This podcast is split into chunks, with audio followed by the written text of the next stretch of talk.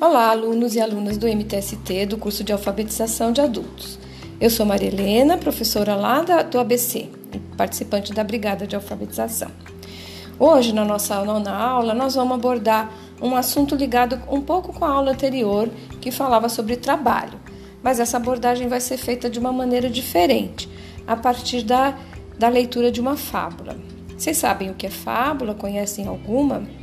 A fábula é um texto, uma história contada para ensinar algum valor moral para as pessoas, que a gente pode concordar ou não, né? Nem sempre as, as morais que tem na fábula são aquelas que a gente acredita. Mas, em particular, tem uma fábula que me incomoda muito. Na versão clássica, é, ela se chama A Cigarra e a Formiga, e nessa versão mais clássica, a história em resumo é essa: que durante o verão as formigas trabalham incessantemente para construir o formigueiro e para encher o formigueiro de alimentos para poder atravessar o inverno. E a cigarra, enquanto as formigas trabalham, ela canta, canta, canta o tempo todo no verão. E aí, quando chega o inverno, as formigas estão lá protegidas pelo seu formigueiro e com alimento suficiente para não ter que sair dele. A cigarra não, a cigarra está sem a sua casa.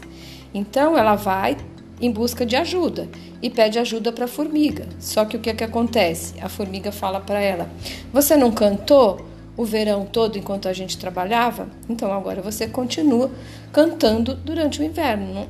Você não merece a nossa ajuda. Bom, eu não gostava nem gosto muito dessa fábula. Até que eu conheci uma versão contada por Monteiro Lobato, que foi um escritor brasileiro cuja obra mais famosa é O Sítio do Pica-Pau Amarelo, que talvez muitos de vocês conheçam. E a fábula também tem o mesmo título, é A Cigarra e a Formiga, que eu vou ler agora para vocês, para vocês analisarem depois e acharem e falarem o que, que acharam dela. Bom, vou começar. Houve uma jovem cigarra que tinha o costume de chiar ao pé de um formigueiro. Só parava quando cansadinha e seu divertimento era observar as formigas no eterno trabalho de abastecer o formigueiro. Mas o bom tempo afinal passou e vieram as chuvas. Os animais, todos arrepiados, passavam o dia cochilando nas tocas. A pobre cigarra sem abrigo, em seu galinho seca e metido em grandes apuros, decidiu pedir socorro. Manquitolando, com uma asa a arrastar, lá se dirigiu para o formigueiro. Bateu, tic, tic, tic, Apareceu uma formiga friorenta embrulhada num chalinho de paina.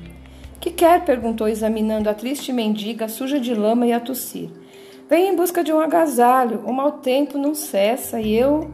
A formiga olhou-a de alto a baixo. E o que fez durante o bom tempo que não construiu sua casa? A pobre cigarra, toda tremendo, respondeu, depois de um acesso de tosse. Eu cantava, bem sabe. Ah! exclamou a formiga, recordando-se. Era você quem cantava nessa árvore enquanto nós trabalhávamos para encher o formigueiro? Isso mesmo, era eu. Pois bem, amiguinha, nunca poderemos esquecer as boas horas que sua cantoria nos proporcionou.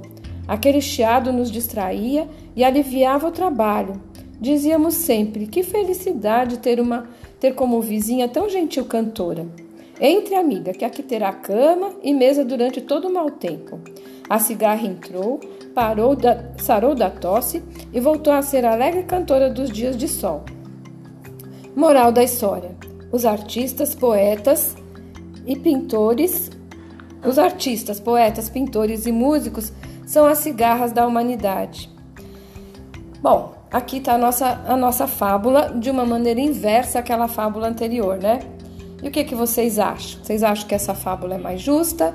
que o artista também é um trabalhador e que ele, ele faz um tipo de trabalho que ajuda a tornar a nossa vida mais leve. A gente tem que pensar né, que nos momentos pesados que a gente passa por todo esse tempo, por toda essa vida, sempre há um alívio quando a gente escuta algum tipo de arte. Então ela faz muita diferença para nós, né?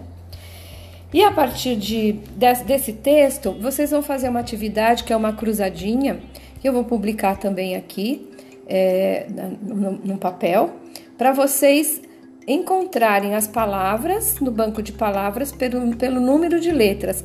E a partir do número de letras vão ser, vocês vão completar essa cruzadinha. Quando vocês completarem, vocês vão ver que no meio dela, no sentido vertical, aparece uma frase. E o desafio é que vocês leiam essa frase, tá bem? Um bom trabalho para vocês e não esqueçam, deem um joinha quando vocês escutarem a, o nosso podcast e também gravem mensagens dizendo que tipo de arte que vocês mais gostam, se vocês fazem algum tipo de arte, enfim, aquilo que é a preferência de vocês. Um abraço